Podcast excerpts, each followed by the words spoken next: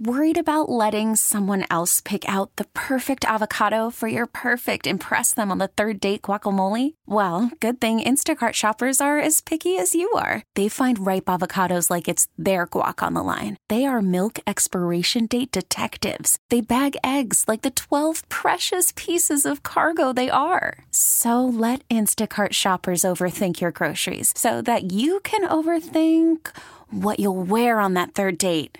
Download the Instacart app to get free delivery on your first three orders while supplies last. Minimum $10 per order, additional term supply. This guy is a machine. I mean, all he does is work out and pick winners. Early odds with Joe Ostrowski. Oregon's down by 12. They're on the 45 yard line with no timeouts. Oregon's got an All American field goal kicker. Why didn't somebody tell me? Chicago's sports betting show. Touchdown, Ohio State. There are some folks who are celebrating and others who are saying, you've got to be kidding. You kind of know what I'm thinking about. Over or under? Under would be the key word. Hello? Bet with an edge. He'd find out the kind of inside stuff nobody else knew, and that's what he'd put his money on. He even figured out the different bounce you got off the different kinds of wood they used on college basketball courts, you know? Early odds with Joe Ostrowski. And a friend of mine is very smart said, I've been very lucky with gambling. I've never won. Saturday mornings on 670 The Score and the radio.com app. We have movement. Some good things are happening. Hawthorne Racecourse has partnered up with PointsBet, which is very exciting. And Indiana plans to launch sports betting four days before Bears Packers week one of the NFL season. We'll continue to cover every inch of this changing landscape. A bit of a different spin this week. So many respected minds in the industry are calling this the best book ever written on sports betting. With me now on Early Odds is Ed Miller. He's a co author of The Logic of Sports Betting, a brand new book, and it is definitely worth your time. It goes over all sorts of different aspects of sports betting. And Ed, I want to start the conversation here because the title really grabs your attention. And in this age of sports betting, we now have legalized sports betting coming here to Illinois. You have more green betters than ever before. Nice way of saying clueless for some. But you also have more informed betters than ever before. Why did you decide to go with this route and write about the logic of sports betting? Yeah, sure. Well, thanks for having me on, first of all. The idea behind it was basically that, you know, things are changing in the country right now. Sports betting is, is spreading across the country. It's becoming legalized. Obviously, it's kind of been in the background for a long time here in this country. There's no question this is a turning point. And I kind of had followed some of the conversation, national conversation on social media and stuff about sports betting, and saw kind of the same misconceptions and fallacies and just I saw people saying some stuff and you know I would jump into a conversation I'd be like you know well this is not really a great use of my time to talk to two people about about this topic so we kind of said well why don't we write a book to kind of raise the level of knowledge and conversation for everyone. And that was kind of the concept behind writing the book. Yeah, and it's probably only going to get worse. Once we get to this next football season, you're out there trying to educate some people. I do what I can, not that I know everything. But what sort of things would you hear? What misconceptions would bother you the most? You know, it's a lot of silly things. Here's a big one. It has to do with money lines, big money lines, right? So, you know, a team will be a huge favorite in a game, you know, they'll be like minus 1400. I only know about this because then the social media post comes that, you know, they're down at halftime, right? Let's say it's Duke in a basketball game. They're minus 1400. They're down at halftime. And then someone on Twitter comes in, some reporter says, guess what? Someone bet $140,000 on Duke at minus 1400 to win whatever, and they're they're going to be out 140,000 or whatever. You know, I'm exaggerating. Right. Ravel checks in for everybody. Sure. Right, yeah. Well, right. So that's the idea. And then there's eight million comments that are like, "What a moron! That's the dumbest bet you can make." Blah blah blah. That kind of stuff, and kind of both sides of that conversation have me banging my head into the wall a little bit. The reality is that a team like Duke is a big favorite for a reason. Minus 1400 has a break even percentage associated with it, where if they win the game more often than that, then the bet is profitable. If they lose the game more often than that, then it's unprofitable. To be honest, I mean, the same people who are saying it's a dumb bet if you bet the other side of that at plus 1100 or whatever it would be, they would be like, "Oh, you're super smart." Well, guess what the sports book did? They bet minus 1100 against you if you bet plus 1100 against them. So really, you're saying the sports book is making dumb bets all day, which I promise you they're not. It's just one little example of stuff I see out there. And I don't mean to denigrate anybody. I mean, I, I get it from a bettor's perspective. I'm not saying I necessarily want to run around laying 1400 on stuff. I don't uh, for various reasons. But so the goal of the book was to kind of say, okay, let's step back, let's start from the beginning, and let's kind of walk through all this stuff logically and see what we can figure out without having to get into a bunch of you know nitty gritty math. What can we do just using our brain, thinking about how this stuff works from first principles? That's kind of the idea.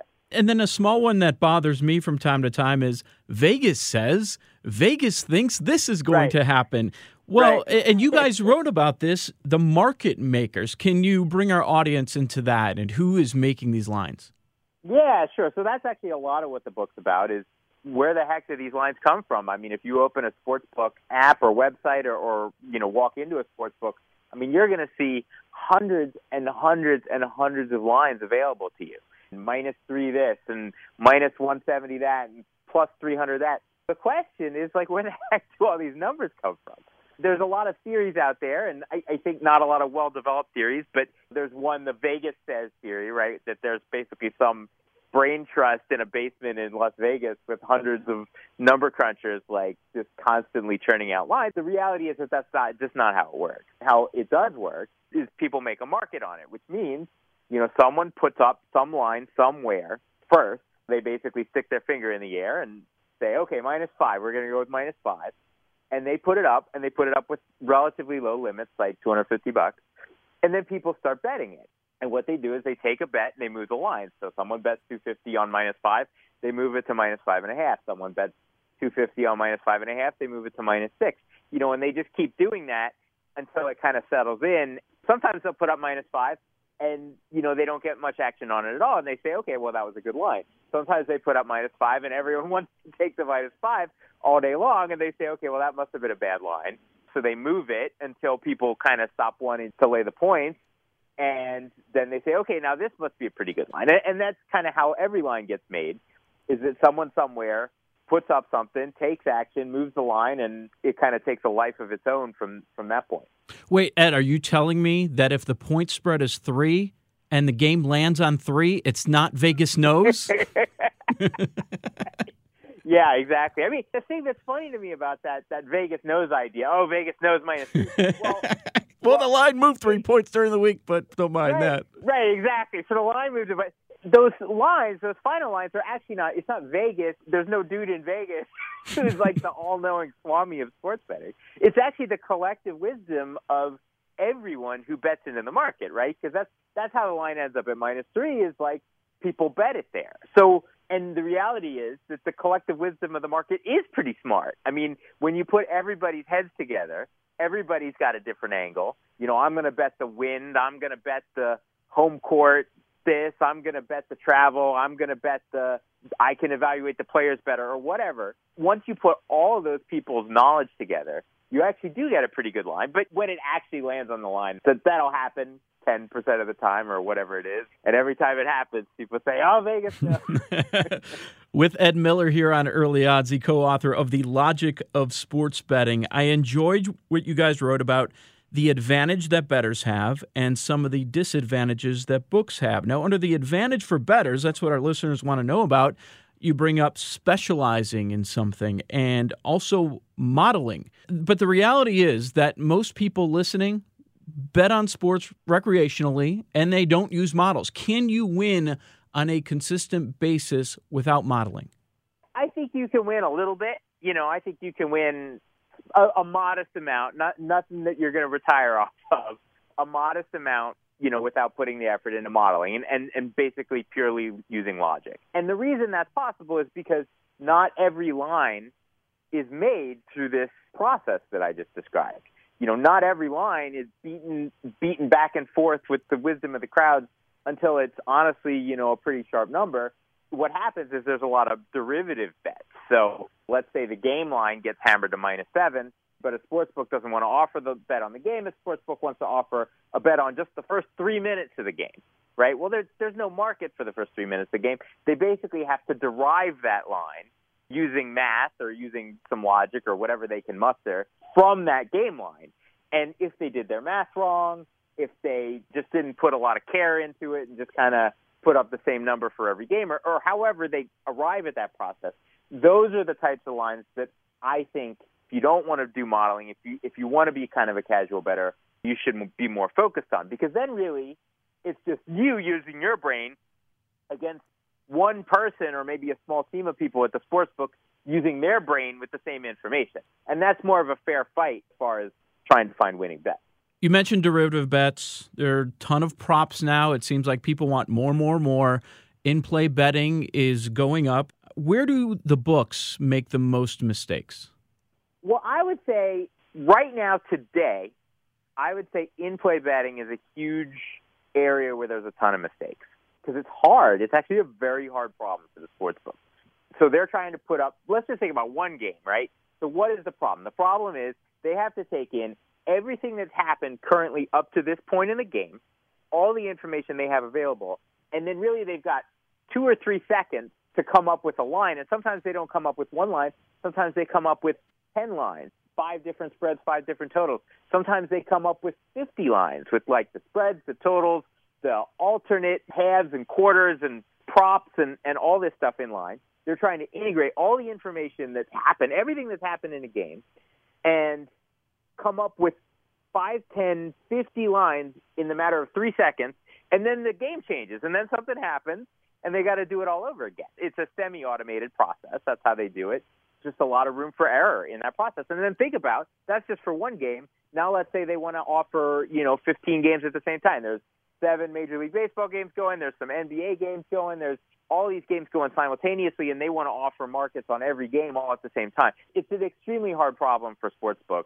And I'll just be honest. I mean, there's just a lot of mistakes that that slip through. And you know if you know what to look for you can definitely take advantage. Yeah and if you're not offering everything those that love the in-play betting they'll go elsewhere because uh, if you don't have something a, a, golf tournament that they want some live odds on but another site has it they'll go there with so much competition out there. Uh, a little bit more on the in-play betting. I find this fascinating. You wrote about why you should bet during timeouts. Can you explain that? Also on this what i always hear is this is the future in game betting is the future. But most people I talk to do their betting beforehand or at halftime. Do you agree in play use is going to increase more and more as we move ahead? Yeah, so so just for disclosure and stuff, in play is actually what I work on. I'm actually starting a company try to solve some of these problems for sportsbooks, you know, regarding in play betting because it is a hard problem and you know, I kind of understand it pretty well.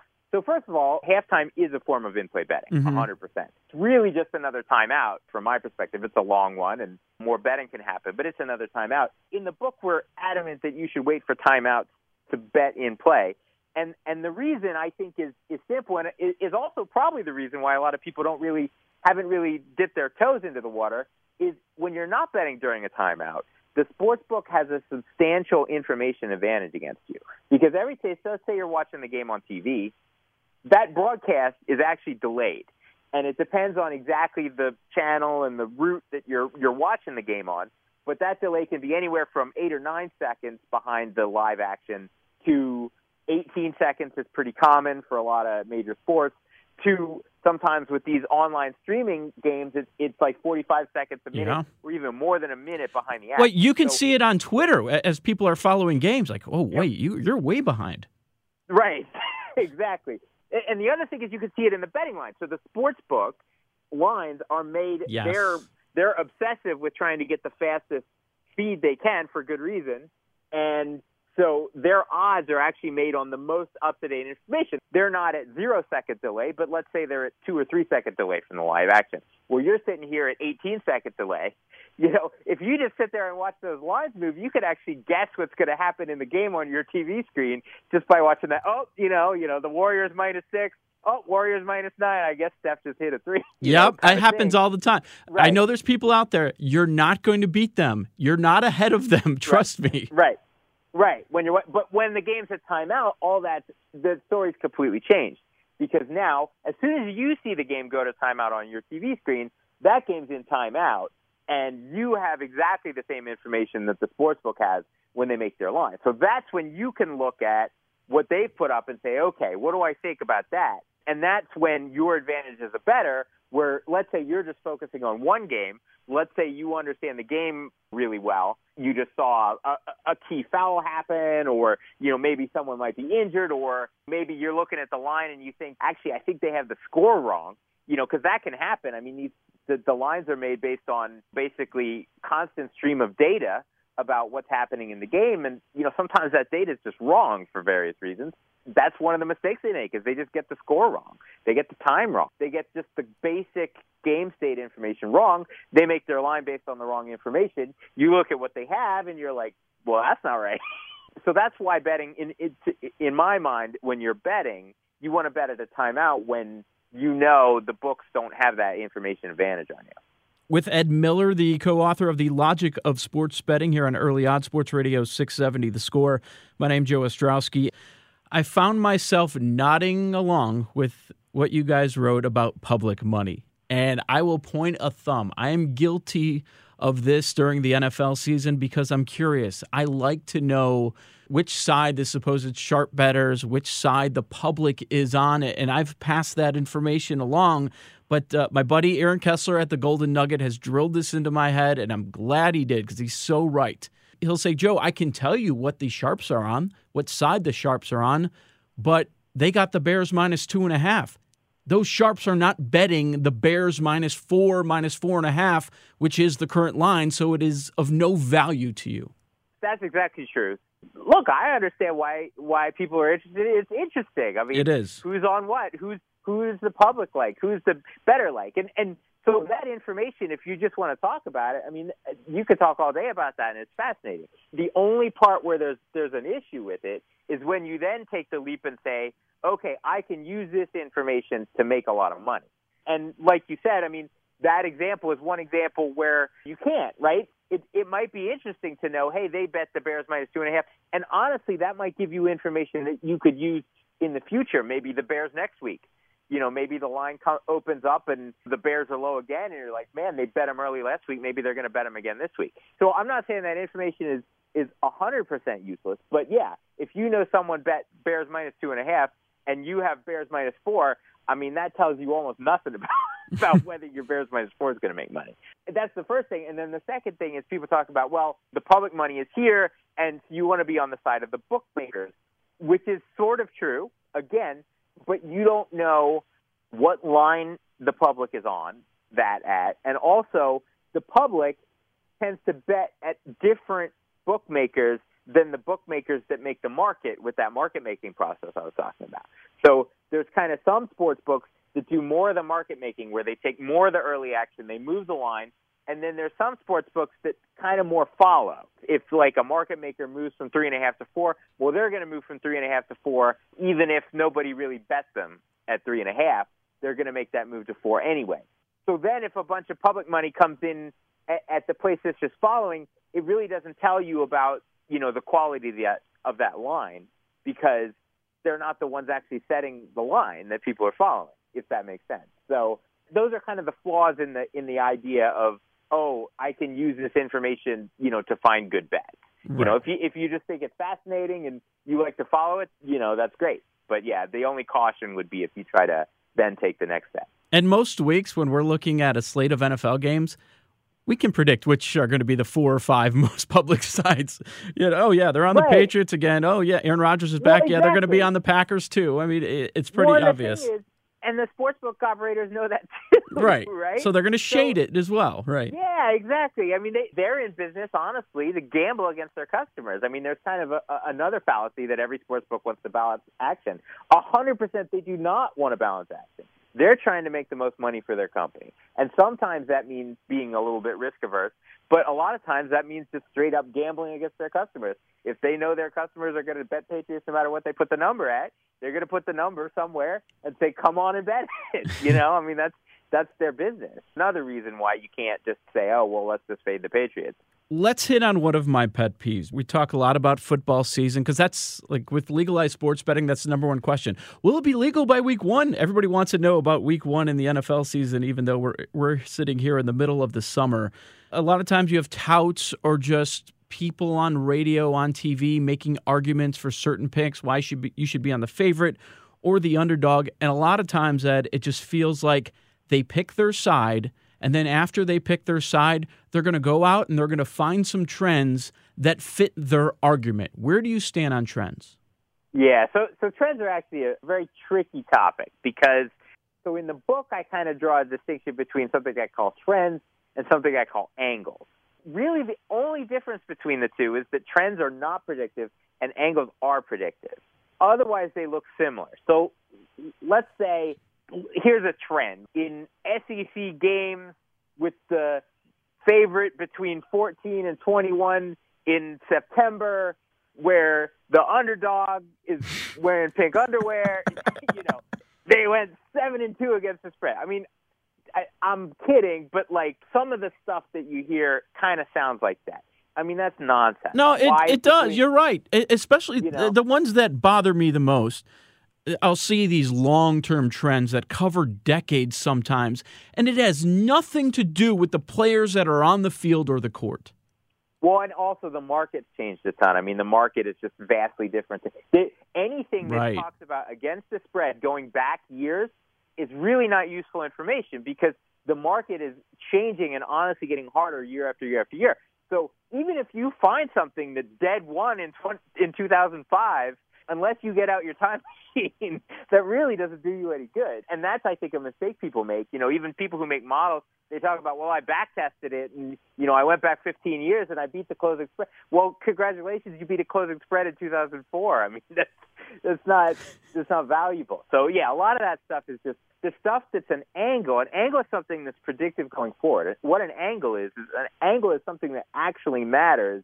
That for whatever reason, you know, the people betting in the marketplace today haven't really caught on to. So an example a long time ago might have been the way wind worked in, in, in NFL games on the totals. You know, and this is probably going back a while now. But, you know, at, at one point, whoever figured out, hey, when it's like blowing 30 miles an hour wind, it's hard to complete passes, it's hard to kick field goals. Maybe I should bet under. that thought process was actually a winning thought process at some point. Yeah, then- teams are scoring 20 fewer points per game as well. Right, exactly, right. So, hey, let me bet under when the wind's blowing 30 miles an hour. And then at some point, someone said, you know what? If you bet under every time the wind's blowing 30 miles an hour, you know, it goes 50 and 21. Well, guess what? As soon as people figure that out, they, everyone starts betting under. The market making process pulls the total lower, and now all of a sudden it's gone, and you can't make money doing that anymore. That's the difference between a trend and an angle. A trend is is something that there's really no no logic to it. You know, you can't you can maybe spin a story, and if you squint, you know, you could kind of say, well, pink underwear has to matter, whatever your story's going to be. But you know, an angle is something that really depends on something that's that's real, that's physical, that actually affects performance or, or, or what you're going to see on the field. And how to tell the difference between the two is I'm not going to say it's easy. It's, it's there's no bright line. It's you have to kind of use your brain really. Ed, let's wrap with this. Uh, your book, The Logic of Sports Betting. If there is one thing that you would like uh, your readers to take away from this book, what is it? I would say it's that sports betting is it's hard. It's worth your respect if you go into it. If do not go into it thinking you're the smartest person in the world and you're going to just take all the money. Doesn't work that way. But at the same time, it's something that you can break down logically. It's sort of like a puzzle, and the more you think about it and the more effort you put into it, you know, the more you are going to find the little cracks and the more you will find spots to make a few bets, make some money, and honestly have fun with it. And and to me, that's my philosophy about being a better, and I think that's kind of what I tried to flesh out in the book. Some sound advice. Ed Miller at Ed Miller Poker on Twitter. His book, The Logic of Sports Betting. Make sure you pick it up. Thank you so much, Ed. This was great. Thank you. I appreciate it. Hope you guys enjoyed that conversation. Send your feedback to me on Twitter at Joe 0670, an evergreen show that you can go back to in the future. Inside the Clubhouse is next here on the score. Enjoy the rest of your holiday weekend. Okay, picture this. It's Friday afternoon when a thought hits you. I can waste another weekend doing the same old whatever, or I can conquer it. I can hop into my all new Hyundai Santa Fe and hit the road. Any road. The steeper, the better. Because my all new Santa Fe is available with HTRAC, all wheel drive, so I can hit the trail without a worry in the world. Heck, with three rows and best in class rear cargo space, I can pack the whole family in with all our gear. We've got available dual wireless charging for our phones, so we'll never lose touch with civilization, and we won't lose touch with the primordial power of Mother Earth. So, which is it? Waste the weekend or do something a little more epic? And conquer it in the all new Hyundai Santa Fe. Visit HyundaiUSA.com or call 562 for more details. Hyundai, there's joy in every journey.